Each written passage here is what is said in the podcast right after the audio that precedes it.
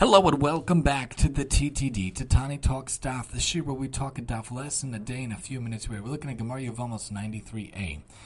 The Gemara talks about how Rav Huna said before the produce comes into existence, the seller can withdraw from the sale. However, once it comes into existence, he can no longer withdraw because the sale has taken effect. If the seller withdraws from the sale before the month of Nisan, which uh, when usually dates emerge, the sale is void, Rashi points out.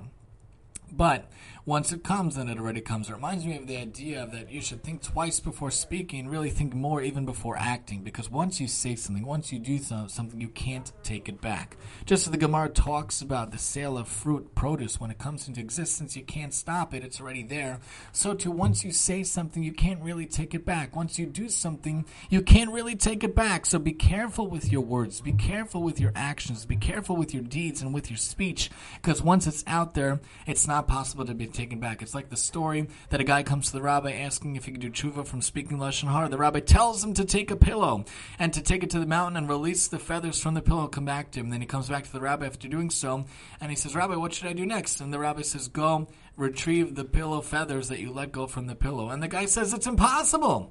And the rabbi says back to him, So too, your words are impossible to be taken back. In our life, we have to understand, we have to realize, we have to remember what we say cannot be taken back. We have to watch what we say, and what we do can't be taken back. And action is cemented in deed, words are cemented in speech. So that's why we have the lips and the tongue and the and the teeth to try to protect us threefold from what we say, especially lashon hara, motzi shem, rechilus. Be careful with what you say.